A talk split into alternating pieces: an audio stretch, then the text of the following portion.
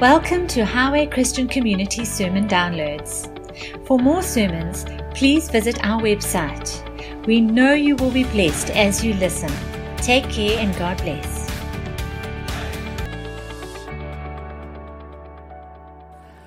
So, yeah, guys, uh, here I am again. Brilliant opportunity. So blessed. Um, thanks to Steve and Jan. It's always a privilege uh, and a blessing to be able to to preach the word. Um,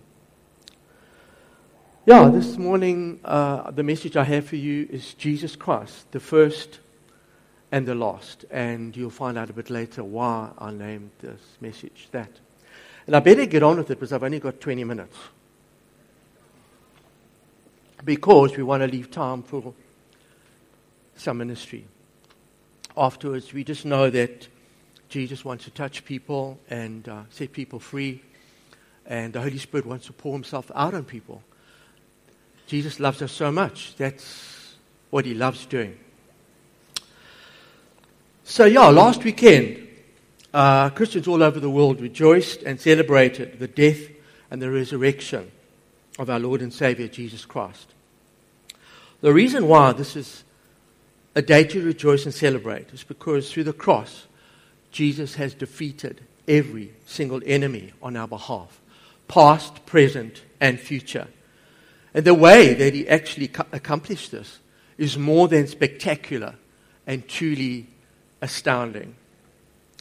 So today I'd like to explain more fully why Jesus and the cross of Christ is more than sufficient to achieve every victory, to satisfy every single need, to fulfill every dream and every heart desire that we could ever have. Our faith today that we come to a greater understanding of the perfect love of God for us, that we tangibly experience His perfect love today, and that we, we would embrace the true liberty and freedom that Jesus has offered and paid such a high price for us, that we would embrace these in our lives through a clear understanding of the absolute, total, complete, and perfect victory that Christ has won for us in every area through the cross. So we're going to be spending most of our time this morning in the book of Colossians. I love Colossians because the theme is the sufficiency and the supremacy of Christ. That we are saved by grace and not by observing any outward man made regulations or rules or rituals. And that salvation comes only through the cross. Plus nothing, minus nothing, just the cross. The fact that God sent Jesus to come and save us is an absolute demonstration of the amazing love of our Heavenly Dad. From the moment that we're saved, we immediately enter into victory through the power of the cross by which Jesus overcame and, and defeated every enemy. So this morning, I'd like to just discuss the five major enemies uh, that Jesus has defeated on our behalf through the cross. Uh, so, Ethan, if you could just put, start putting that up, please. Uh, maybe the first one. So, I've identified five major enemies. Okay. The first enemy is the enemy above, and that is the law of Moses. So if you open your book at Colossians, we're going to probably stick there most of this morning. So Colossians 2 13 to 15. It says, When you were dead in your sins and in the uncircumcision of your flesh, God made you alive with Christ. He forgave all our sins, having cancelled the charge of our legal indebtedness, which stood against us and condemned us. He has taken it away, nailing it to the cross and having disarmed the powers and authorities, he made a public spectacle of them, triumphing over them by the cross. That's beautiful. I love it. So when we were dead in our sins, the law was there to reveal our guilt before God. Before we were saved, we were under the law and judged by the law. When we are saved, Jesus removes the law completely from our lives. There are only two ways that we can get to heaven. Either we are perfect and we're able to obey everything written in the law of Moses and not sin, sin once in our entire lives uh, and be perfect like Jesus, or the other alternative, and that's impossible because we're born with original sin. So we, we doomed on that one from, from the very beginning. And so the only other really viable alternative uh, and wonderful option that God has provided through the cross is to give our lives to Jesus, to accept Him as our Lord and Savior, and to be born again through the power of the Holy Spirit. God gave us the law not because He thought for one minute that we were able to keep it, but rather so that we could look into it as in a mirror and know that we have failed. Acknowledge that we desperately need the grace of our Lord Jesus Christ. When Jesus came, He fulfilled the law perfectly for us. Then, when He died for us, He took that law and He nailed it to the cross. And so we are saved by grace and grace alone. There is therefore now no condemnation for those who are in Christ Jesus. For the law of the Spirit of life in Christ Jesus has set me free from the law of sin and death. The law of the Spirit of life in Christ Jesus has set us free indeed from the law of sin and death. Romans 8, verse 14. The letter kills, but the Spirit gives life. 2 Corinthians 3, verse 6. I now live by grace, which is God's unmerited, unearned, undeserved favor. The only thing that I can do to receive God's grace is to believe that it is freely given, cannot be earned. So the enemy that was above me, the law, that stopped me from having an intimate, ongoing, loving relationship with my Father, has been destroyed. And I can now have an amazing, personal, ongoing, unhindered relationship with God the Father, with God the Son, and with the Holy Spirit. Amen. Are you with me? I love the gospel. It's so beautiful. The next enemy is the enemy around us, the world. Colossians 2, verse 20 to 22. And having disarmed the powers and authorities, he made a public, public spectacle of them, triumphing over them by the cross. These rules, which have to do with things that are destined to perish with use, are based on merely human commands and teachings. But the operative of uh, Scripture is having disarmed the powers and authorities, he made a public spectacle of them, triumphing over them by the cross. And so, since you died with Christ to the basic principles of the world, why, as though you still belong to it, do you submit to its rules? Do not handle, do not taste, do not touch. These are destined to perish with use because they are based on human commands and teaching. So, if we are born again, we have died to the principles of this world in Christ. So, the world no longer has a hold on us as the enemy around us has been defeated. We don't have to worry that we're going to wake up one morning suddenly backslidden because we are dead to this world. When we go into this world, on the other hand, the world is desperately seeking what we already have, but they're frantically looking everywhere but to the power of the cross. The world desperately wants what we have, but we're mostly oblivious to their heart cry as we go about our daily lives. Greater is He that is in me that than he that is in the world. 1 John 4, verse 4. As born again believers, we are in this world to impact it with the gospel. The thief has come only to steal and to kill and to destroy. But I've come that they may have life and have it to the full. John 10 10. Where there is death, we bring life. Where there is theft, robbery, and injustice, we freely give of what we have because freely we have received. Where there's destruction in people's lives, we rebuild the ruins. We are the restorers of the streets with dwellings. And this is how we enforce the victory that Jesus has won over the world. We aren't here to be victims of this world. We aren't running and hiding from the world. We aren't afraid because Jesus has overcome the world for us. And when we go into the world and focus on being used by God, we positively impact people of the world with the power of the coming kingdom. Wherever we go in this world, we shine for Jesus like stars in the universe, bringing life wherever we go. We point humanity to Jesus Christ. For God, who said, Let light shine out of darkness. And the word came uh, earlier about, from Bill about the light shining out of darkness. He made his light shine in our hearts to give us the light of the knowledge of the glory of God in the face of Christ. We have this hidden treasure in jars of clay to show the glory and the power is from God and not from us. 2 Corinthians 4 6 and 7. I've told you these things so that in me you may have peace. In this world you will have trouble, but take heart, I have overcome the world. John 16, verse 33. Do not conform any longer to the pattern of this world, but be transformed by the renewing of your minds. Romans 12, verse 2.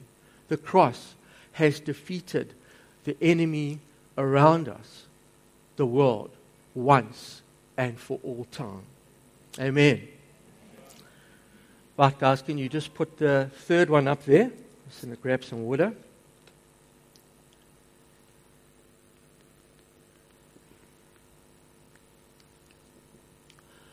The enemy behind us is our past. Since then, Colossians 3, verse 1 to 4. Since then, you have been raised with Christ. Set your hearts on things above, where Christ is, where Christ is seated at the right hand of God. Set your minds on things above, not on earthly things. For you died, and your life is now hidden with Christ in God. When Christ, who is your life, appears, then you also will appear with him in glory.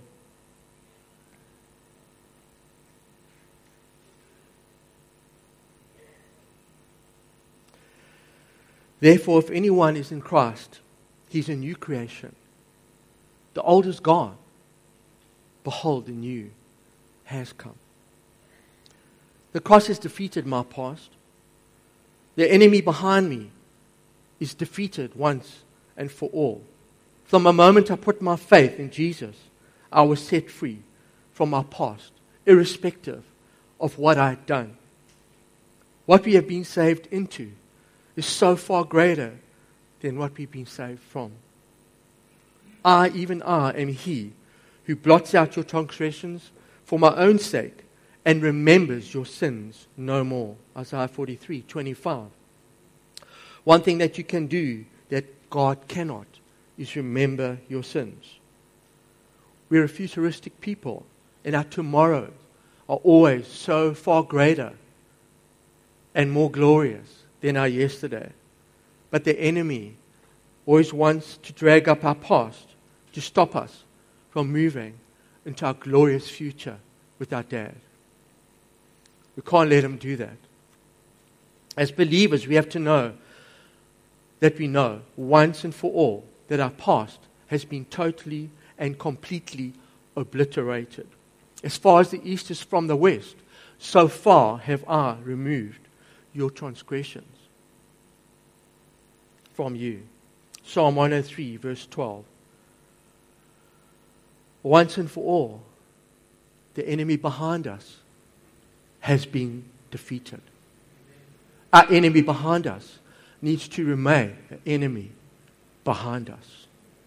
Amen. Let's go for the next one.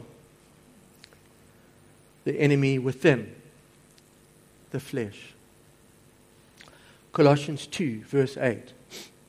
See to it that no one takes you captive through hollow and deceptive philosophy, which depends on human tradition and the elemental spiritual forces of this world rather than on Christ. So Paul points out that the putting off of the sinful nature is impossible to achieve through external traditions only and only through the finished work of the cross, which we receive through faith in Jesus Christ. I've been crucified with Christ, and I no longer live, but Christ lives in me. The life I live in this body, I live by faith in the Son of God, who loved me and gave himself up for me. Galatians 2, verse 20. The cross of Christ has overcome the flesh, our old self. Our sinful nature was put to death, crucified with Christ. It no longer controls us. When we were unsaved, we were slaves to sin. A slave is work for no pay. But now that we are saved, we are saved to righteousness, permanent right standing, and right relationship with God. For he who knew no sin became sin, so that we might become the righteousness of God in him. 2 Corinthians 5, verse 21. Now we are free to live our lives by faith. Now we are free with a new nature through the power of the Holy Spirit. We are free. We are free indeed. Those who are led by the Spirit of God, they are the sons of God. Romans 8, verse 14. The enemy within us, the flesh, is totally and completely defeated through the cross of Christ. Shall we go to number five, guys? Thanks. Everybody with me? Are we good? Am I doing okay? Okay, the enemy beneath us. I've split this up into two parts. Um, the devil is the part A, and part B is death and hell. So let's just deal with part A first. And so, um, and having disarmed the powers and authorities, he made a public spectacle of them, triumphing over them by the cross. You know, that reminds me that, you know, in Roman times, it used to be common to see the various legions marching through Rome. And um, to impress the people, they'd lead thousands of captives behind in their train, disheveled, unclothed, and really, really a sorry sight. Um, the people would shout and cheer for their army, but were very, very nasty to the captives. And that is the picture that I have of Jesus having to storm the powers and authorities and making a public spectacle of them, triumphing over them by the cross. The devil and all his demons have been conquered by the cross of Christ. The enemy beneath us is a truly defeated foe. Sometimes, as Christians, we pay far too much attention to the devil and blame him for everything that goes wrong in our lives. When we go through difficulties, it's certainly not always the devil. More often than not, we will find that we got ourselves there. And God doesn't always remove the obstacles and the difficulties and the hardships, as He wants to rather teach and train and equip us to be overcomers in Christ. So that when we grow, so we can grow and mature and strengthen in our faith in Him. We learn to trust God. We trust Him because He is faithful and He is trustworthy. God is more interested in our character than our comfort. And for us, it's the other way around. We're more interested in our comfort than our character most of the time. Quite human and normal, I suppose. But the devil is a defeated foe. He does not have the authority unless we freely give it to him. Thank God that we don't have to personally fight the devil, because on our own, we would lose every time.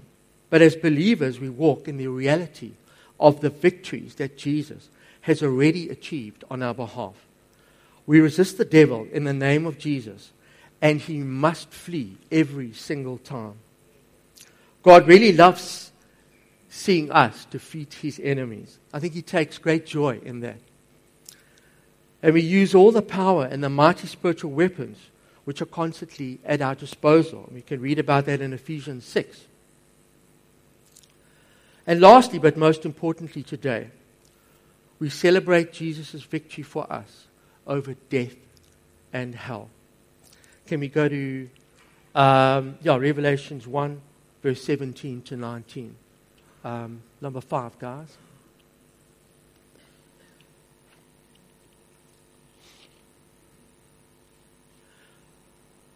Okay. I don't know where that comes from. I'm going to read it from here. Revelations verse 1, verse 17 to 19. It says, Do not be afraid. I am the first and the last. I am the living one. I was dead, and behold, I am alive forever and ever. And I hold the keys of death and hell. I love that scripture. It's so amazing. Do not be afraid. Didn't somebody bring a word this morning about not being afraid or being bold? It's amazing that whenever we think of the death and the resurrection of Jesus, we immediately think of the empty tomb, of the stone rolled away, and the empty and the grave clothes rolled up and neatly there. Um, and whilst the resurrection of Jesus' physical body is truly amazing and crucial to our faith in many aspects, there were many people that were actually physically raised from the dead before Jesus was raised physically from the dead. Uh, Lazarus, Jairus' daughter, many others to mention it. That doesn't diminish Jesus' physical resurrection. But I want to highlight today the spiritual resurrection. The fact that Jesus, according to the Apostles' Creed, he went to the place of the dead, he went to hell, and he was raised by the power of the Holy Spirit from the pit of hell. That is actually the greatest act of power ever. And we see that Jesus, in the scripture, the firstborn of the new creation, died and went to hell because he took all our sins, our curses, and punishment upon himself on the cross. But God raised him back to life from the pit of hell. This is the greatest act of power. And we know that the same Holy Spirit that raised Jesus from hell, from the dead, dwells also in us. This act will never have to be repeated, as Jesus is the first and he is the last of the new creation to taste spiritual death and hell. Believers have passed through judgment and will never see hell. John 5, verse 24. Because when he died, we also died with him. We were in him when he went to hell, and we were also made spiritually alive with him. And then God took us and seated us with him at his right hand. Ephesians 2, verse 4 to 6 says this But because of his great love for us, God, who is rich in mercy, made us alive with Christ, even when we were dead in transgressions. It's by grace you have been saved. And God raised us up with Christ and seated us with him in the heavenly realms in Christ Jesus. Wow, wow, wow. Come on, please try and tell me that that is not so absolutely amazing. But because of his great love, his great love for us. The greatest enemies, death and hell, have been totally defeated. He's alive forevermore because he lives, we live. Because he's seated at the right hand of God, we are also seated at the right hand of God. He's alive forevermore. And he has the keys of death and hell. I trust that we now have a better understanding of how complete and astounding, just in a small way, without going into detail, the finished work of the cross really is. That Jesus comprehensively defeated every single enemy for us so that we could walk in these victories in confidence and total freedom without any fear. The scripture starts, it says, Do not be afraid. Do not be afraid. And also that we know how much we are loved by God, who gave up his only Son for us. The height and the depth of Jesus' love for us are clearly conveyed in his commitment and sacrifice to us. He laid aside his majesty for us. He left the highest place. He suffered and died for us. Then he went to hell, the lowest place. If this does not adequately demonstrate the height and the depth of his amazing and perfect and wonderful love for us, then, friends, nothing, nothing ever will.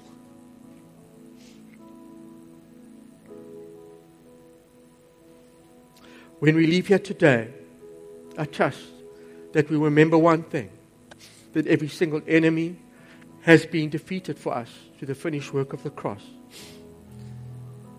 That he will forever, we will forever remember Jesus' words to us. Do not be afraid. I'm the first and I'm the last. I'm the living one. I was dead. But behold, I'm alive forevermore. And I hold the keys of death and hell. That pretty much sums up my, my preach for this morning. And I'd just like to now move into a time of ministry. I believe that Jesus wants to demonstrate this perfect, powerful, wonderful, amazing love and commitment to us this morning through the ministry of the Holy Spirit. It's for freedom's sake that Christ has set us free. And his earnest desire, and he loves nothing more than to keep us whole and to keep us free. He who the Son sets free is totally free. He who the Son sets free is free indeed. And so, yeah, I just had a picture which I want to share with you this morning before we go into some ministry. Guys, can you put that picture up of that of those trolley buses? I don't know how many of you remember um, these old trolley buses eh, when we were kids. And uh, you see those two antenna going up there. And then there's two power cables that they connect to. And the power flows. And the trolley bus, off it goes with the people in there. And I just felt this morning that God showed me that those two antenna, the one is our faith in Jesus. Faith to know that He will meet our every need, that His perfect love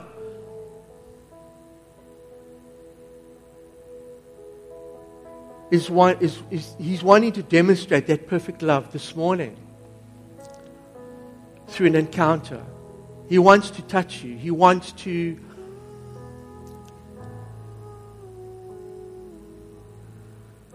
do so many things that I, I feel I'm going to talk about just now. But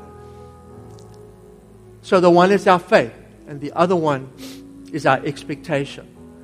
And with our faith and our expectation, we reach out, and I felt those two cables going across the top there. That the one was His power, and the other cable was His love. And um, so this morning, I, I, just felt it would be good. I had in my heart that we'd, we'd have a bit of a prayer tunnel here this morning. I've spoken to some of the guys who I feel uh, that I know who, who've got love and, and, compassion for people. So won't you come out here, please, while I'm just um, continuing here. Uh, I felt, while these people come out, I just felt there were some things specifically that God wants to, to do this morning for us. Um, I felt that there were things that Jesus wanted to set us free from.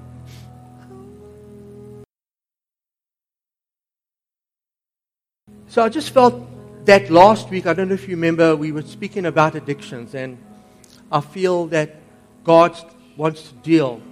Not, we're not finished with addictions. I felt there were many people who are battling with addictions and a lack of self control. And I felt that was the primary thing that Jesus wanted to, to deal with today.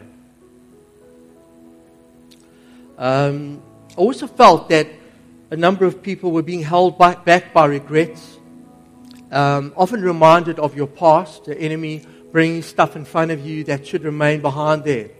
And somehow that, that past, your regrets, holding you back, from moving into the things that God has planned for you. And Jesus just want to cut, wants to cut that past this morning, just to keep it forever behind you. I felt there were people that there, where there's a fear of death, uh, not exactly sure of where you're going when, when you die.